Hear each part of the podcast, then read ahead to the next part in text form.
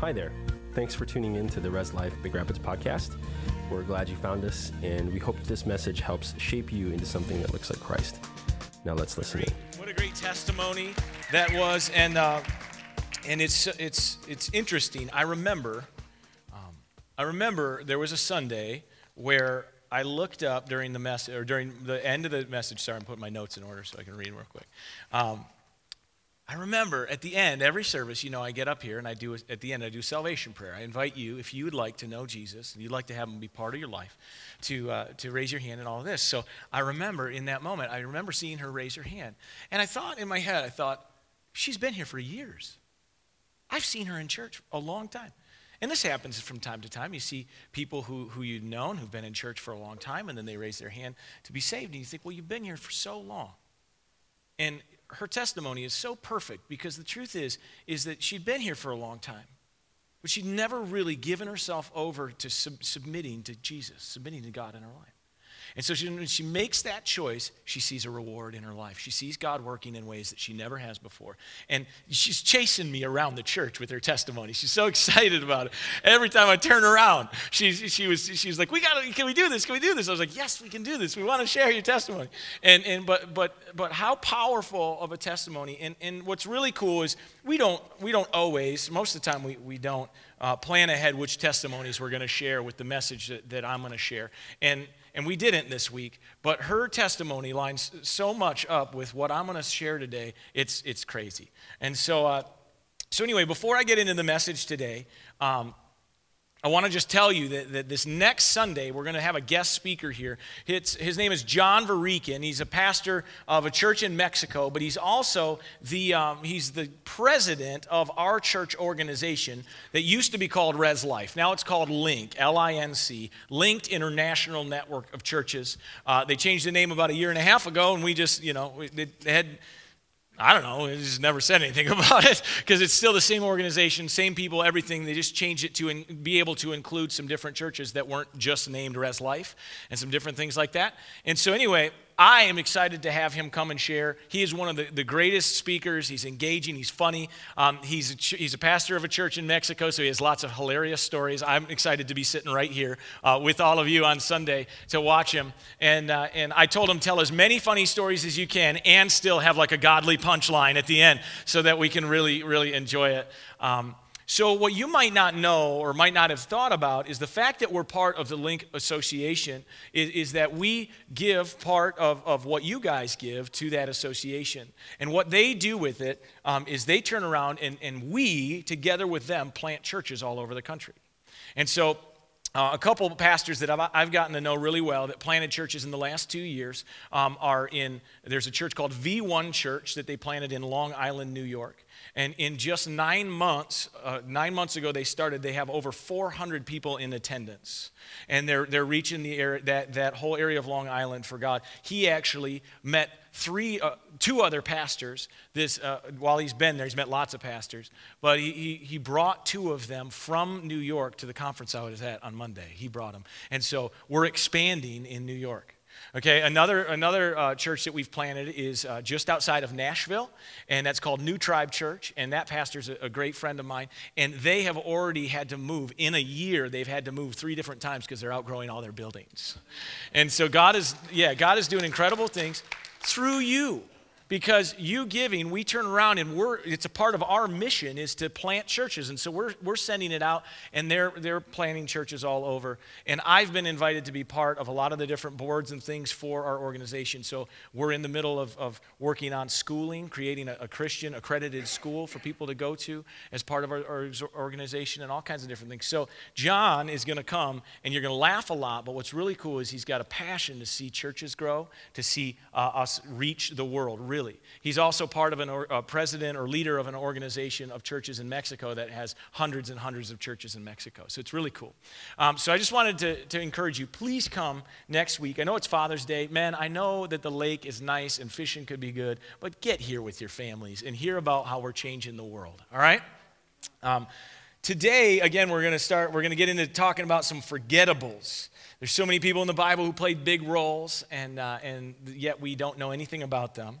And so I want to get into it today, but before I do, why don't we just pray and ask God to be part of this whole thing? Father, thank you so much for this day. Thank you for, I thank you for the testimony, God.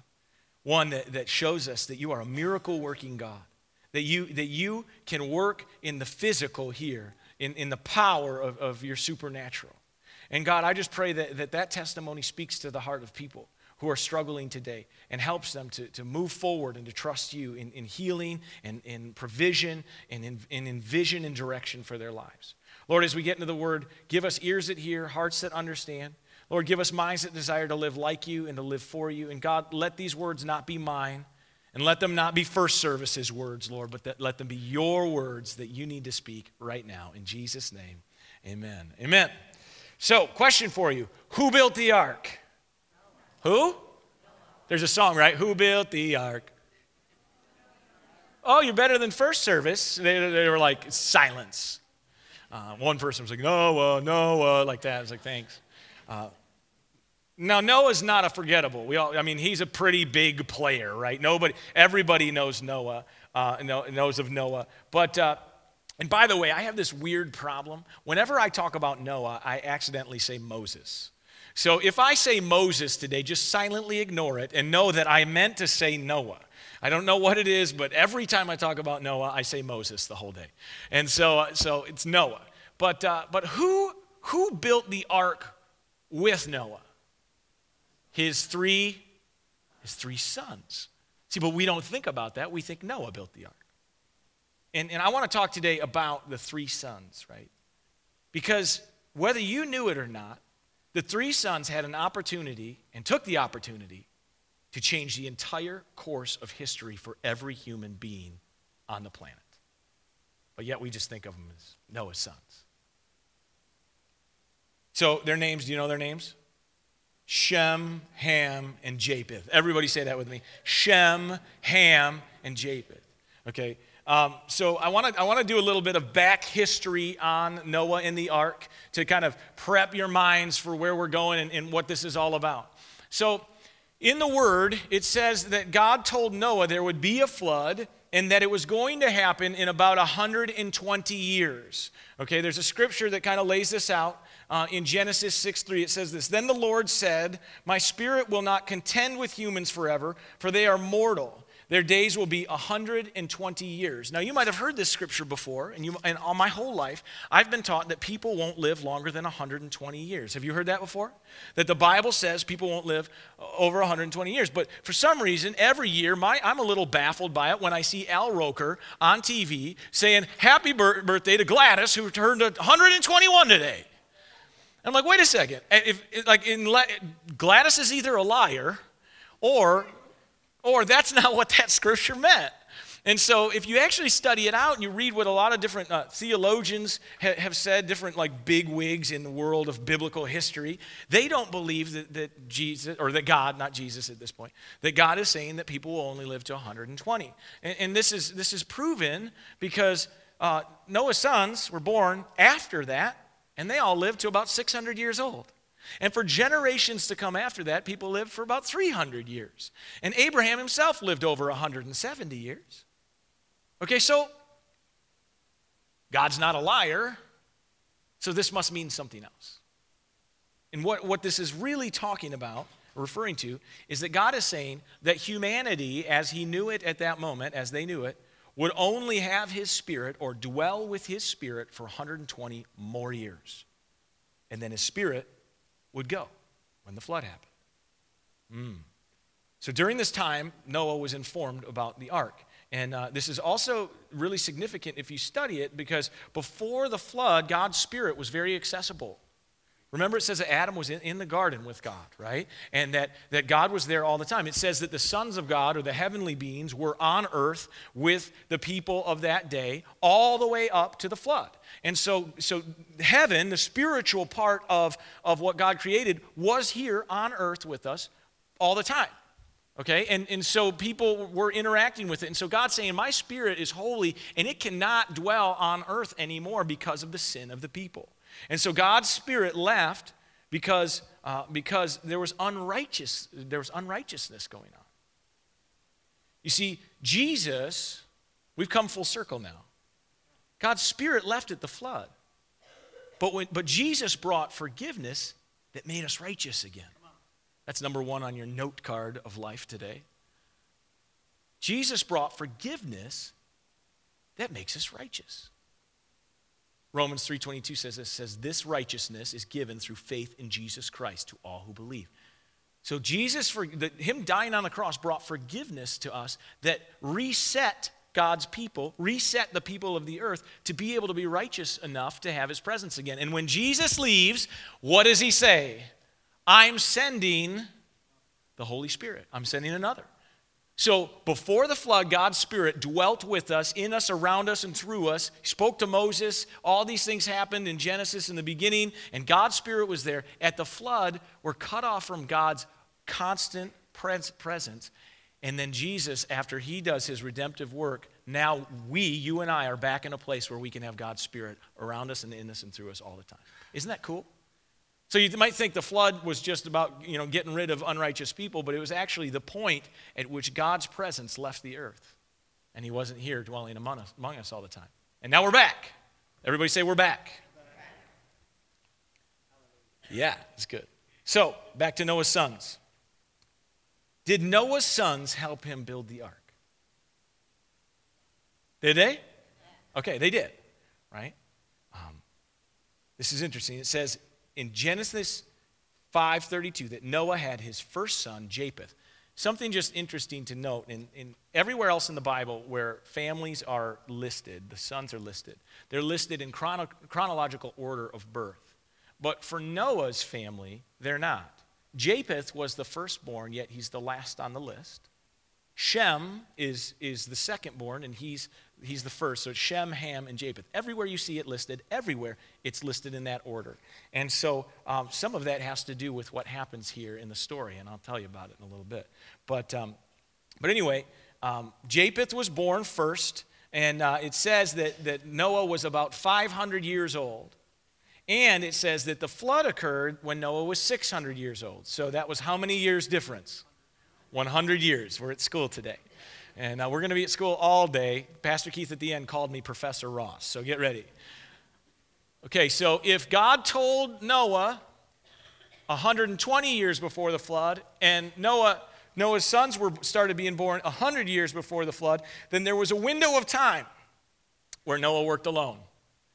And he worked on the boat alone. And his sons were then born and then they had to grow up a little bit so they could carry a bucket of nails for pops and then and then once they got past that and they could actually you know wield a hammer or a saw or whatever they used and then so so it, it can be assumed that noah's sons eventually helped him build the ark um, there's there's a whole bunch of like like nerdy stuff about this that I, that I was looking into. They've actually done mathematical studies. Can, could four people have built the ark in a 100 year span?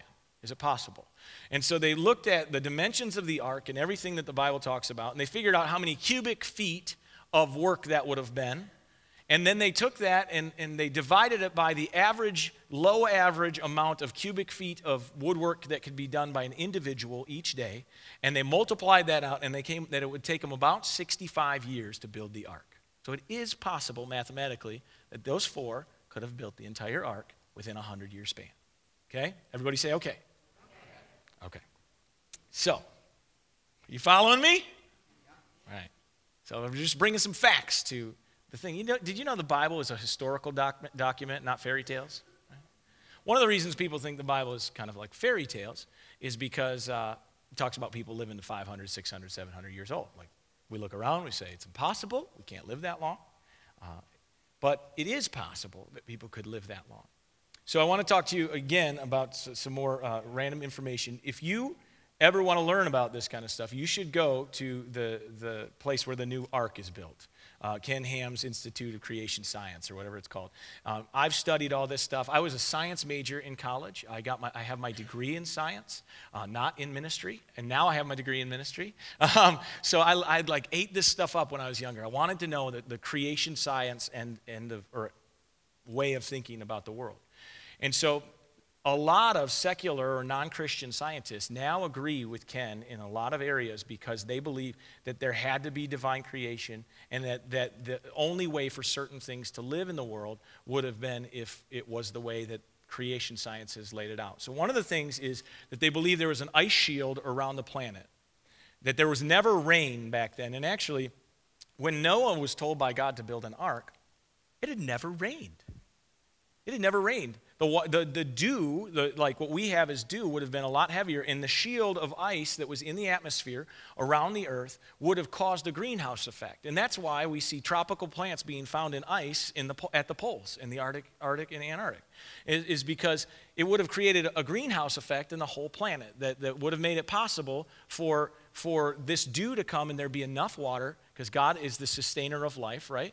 So every morning there would be enough water for everybody to be able to have water and all the plants to be watered. And by the end of the day, it would evaporate away, and the next day there would be water again. So these people are probably thinking Noah's pretty crazy.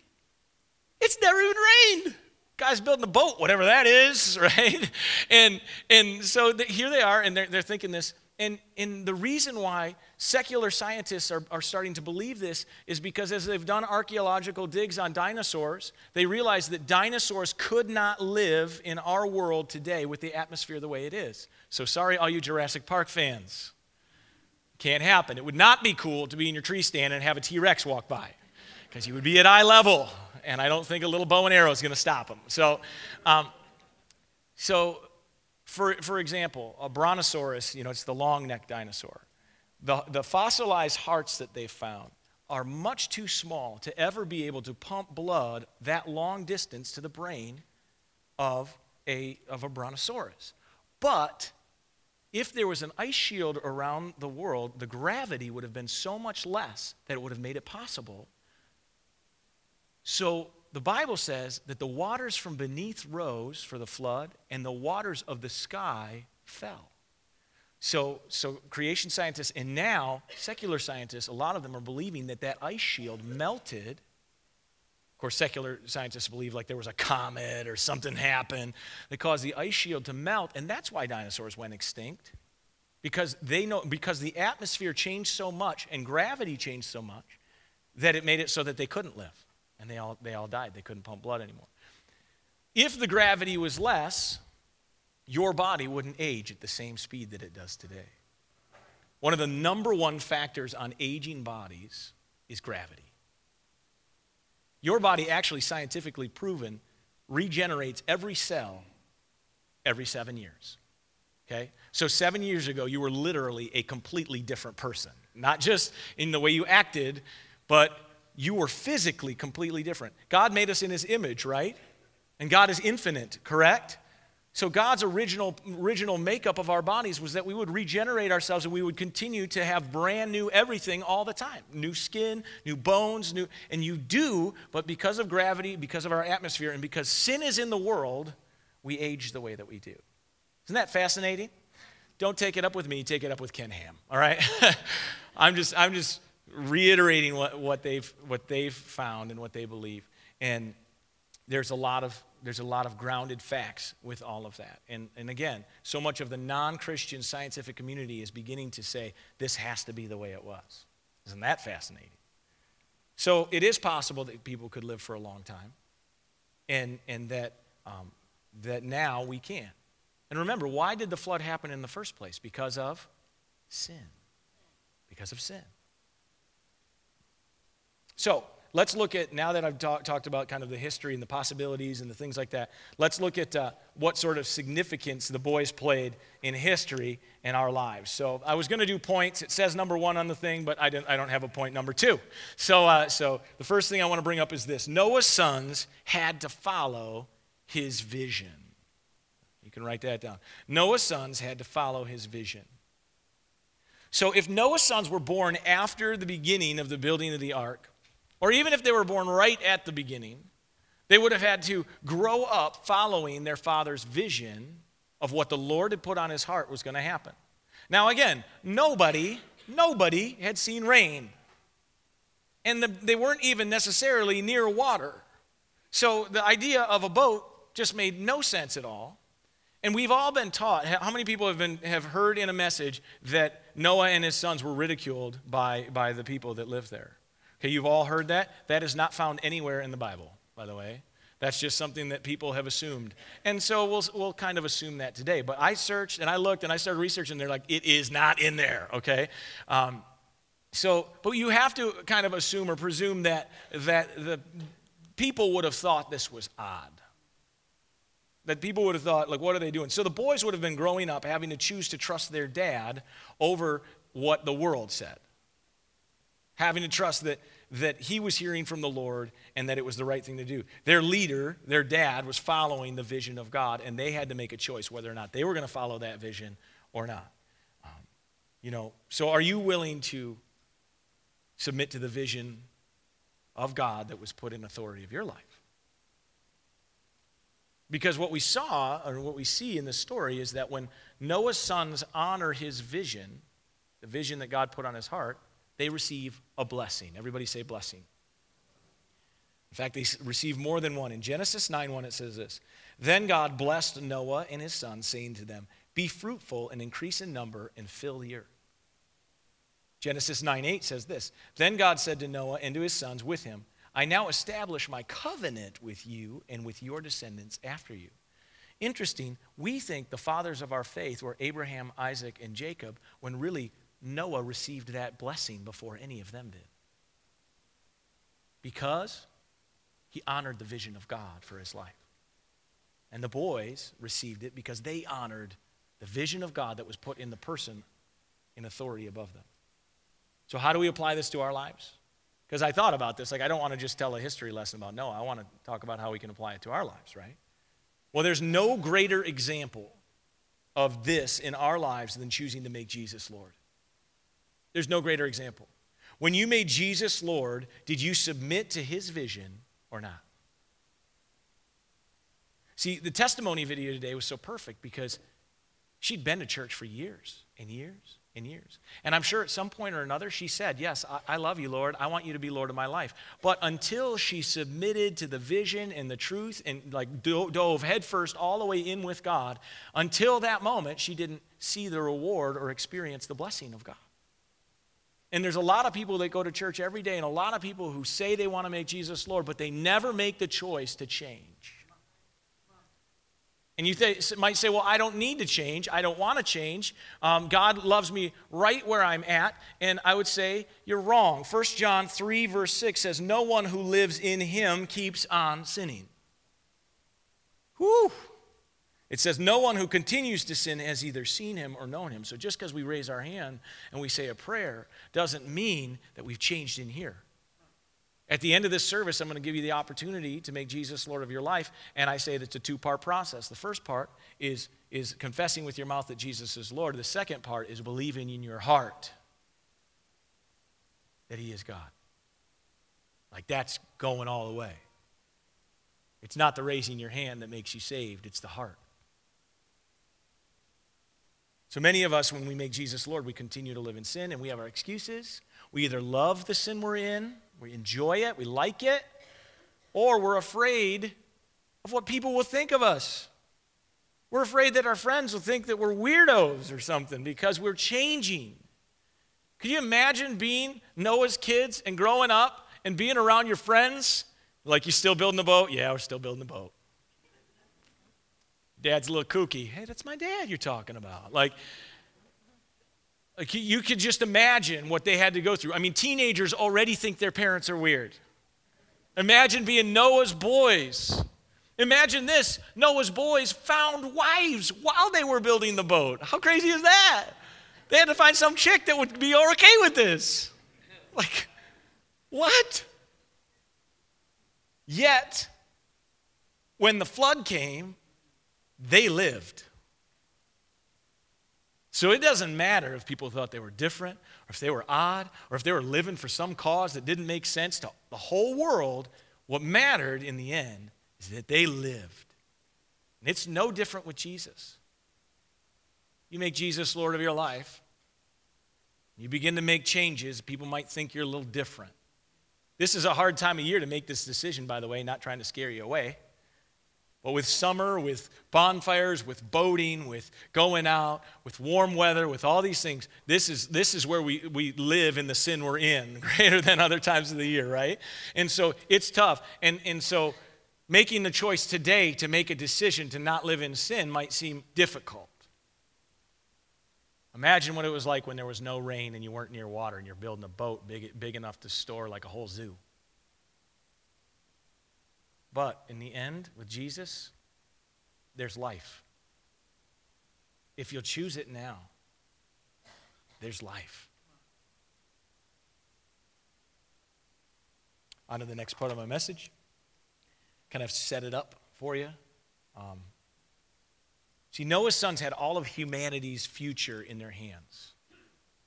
I said before that we were all related to Noah, but we all, each one of us, our, our lineage goes back through one of the boys. Okay? And it even says that in, in Genesis 9 18, it says, The sons of Noah who came out of the ark were Shem, Ham, and Japheth. Ham was the father of Canaan. I want to I wanna read that, that part again. I want you to remember that, that Ham was the father of Canaan. Everybody say Canaan. Okay. Verse 19, these were the three sons of Noah, and here it is and from them came the people who were scattered over the whole earth. So they carried this huge responsibility to populate and to bring all of the generations of people to the earth. That's huge.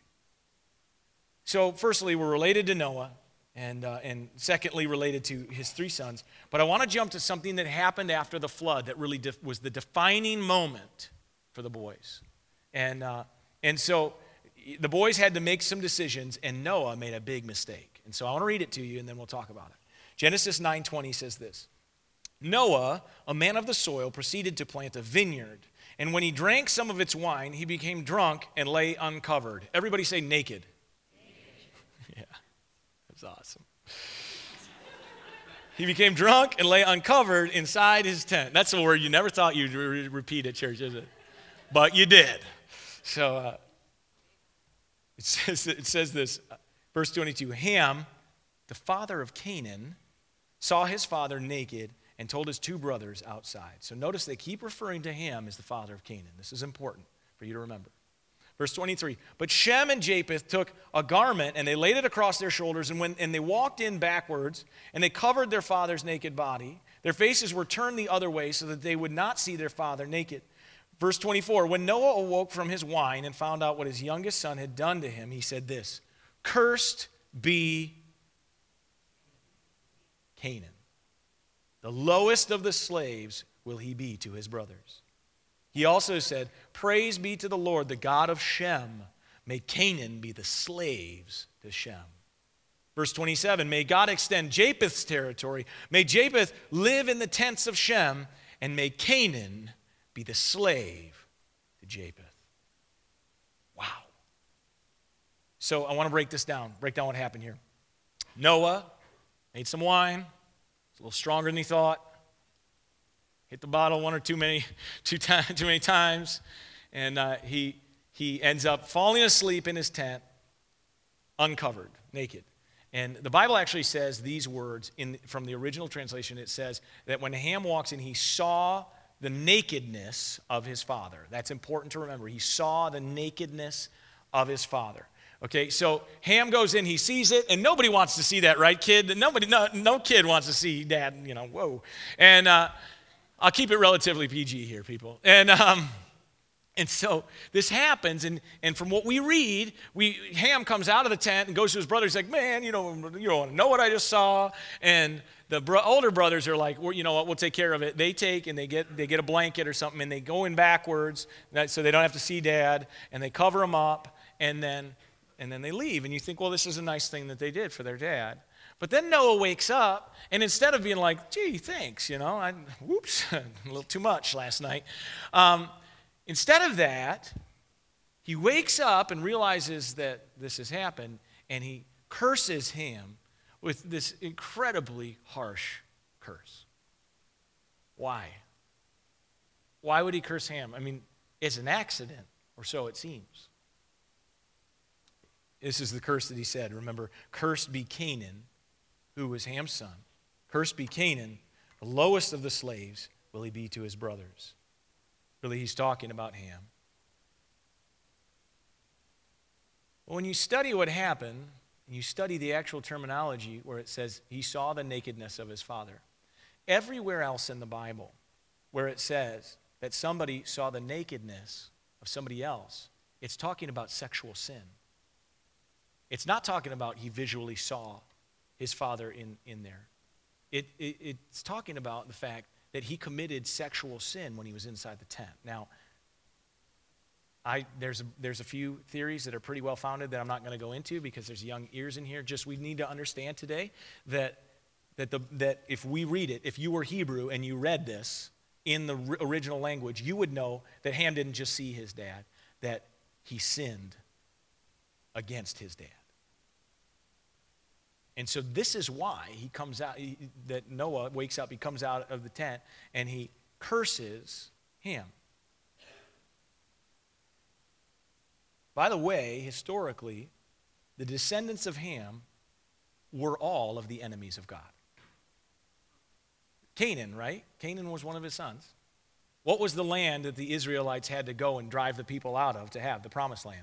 The land of Canaan, right? So they were the enemies of God's people. They had to drive those people out of the land so that they could have it. And so Cain's family got the short end of the stick. They lost their territory. And when, and when you defeated a territory, you could take people as slaves, and they became slaves of the Hebrew people. By the way, Shem, his children became God's people. All of them. They, they, his bloodline was, were the Israelites. They were the Hebrew people. So Ham, back to Ham. Ham's other son, Mizraim. Mizraim is literally interpreted Egypt. Egypt was the place where God's people were enslaved where the plagues all happened and where those people left, and all of the armies of Egypt were swallowed up by the Red Sea and destroyed. So, what we, what we read is that, and what, what they've studied out is that Ham is the father of all the Arabians, all of the Canaanites, and all of Africa, including the Egyptians. That part of the world today is still the, the biggest area of people who come against the name of Jesus and God and God's people. Isn't that fascinating? I think it's fascinating, and if you don't, too bad, I'm the pastor. So Shem is a great grandfather to Abraham. Shem, the one who was blessed first, he's a great grandfather to Abraham. And so, uh, so, he, so he's literally the line of Jesus. Jesus came from Shem's bloodline. Shem honored his father, Ham dishonored his father. That, again, I think that's interesting. Japheth is, is, was the firstborn son, but for some reason or another, he ends up at, at the end of the list. But it says that he still will be blessed, but not at the same level of Shem. But it says that he will dwell within the tents of Shem. And so, so what this really is, this is like you and me. We're Gentiles, unless you're Jewish, unless you're, unless you're like full blooded Jewish. You, uh, we are the Gentiles. We are, if you think about it symbolically, if the tent is God's covering for his people, Shem is the Hebrew, the people that God chose as his people, but it says also that Japheth's people will be brought into and be able to dwell inside the tent, inside the covering of God. So you and me, because of Jesus, we're made righteous and we're able to come into the family of Jesus, uh, family of God. Isn't that cool? So, like when you look at it historically, it lays out all of the future of God's people and of the people who are against God. So, what does this mean to us today? Because I want it to mean something more than just a history lesson. And I'll say it this way honoring the vision is worth the reward. Honoring the vision is worth the reward. You see, Noah honored the vision of God. And because he honored that, they lived through the flood. And they got to be the, the direct path to all of God's plan. The boys honored their father in helping build the ark, helping do what, what he needed. And because of that, they were given the opportunity to, to be part of blessing and populating the earth. Two of them chose to honor their father when he was in a situation. It's interesting, Noah didn't get a punishment from God. But the lack of honor produced a punishment for him. Isn't that interesting? So, do you honor God? If you've made the decision to make Jesus Lord, do you honor him with your life? Because right now, the situation of honoring him and following his vision could be the difference between a legacy of faith or a legacy of sin. The Bible says it this way. In Hebrews 11, 6, it says, And without faith, it's impossible to please God because anyone who comes to him must believe that he exists and that he what? Rewards those who earnestly seek him. So honoring the vision is worth the reward. This is amazing. This is amazing. So I wanted to use that scripture at the end. And so I'm writing my message, I'm finishing it up, and I, and I, and I go to pull this scripture off of the, I use a website because it's easier to copy and paste than like type it all out myself. And so I, I go to the website, and it's got all the scripture, the next verses, the verses before it on it. And I just happened to read the very next scripture. So that, so Hebrews 11, 6, and now, and then I went to Hebrews uh, 11, 7. It, 6 ends, he rewards those who earnestly seek him. Verse 7 says this By faith, who?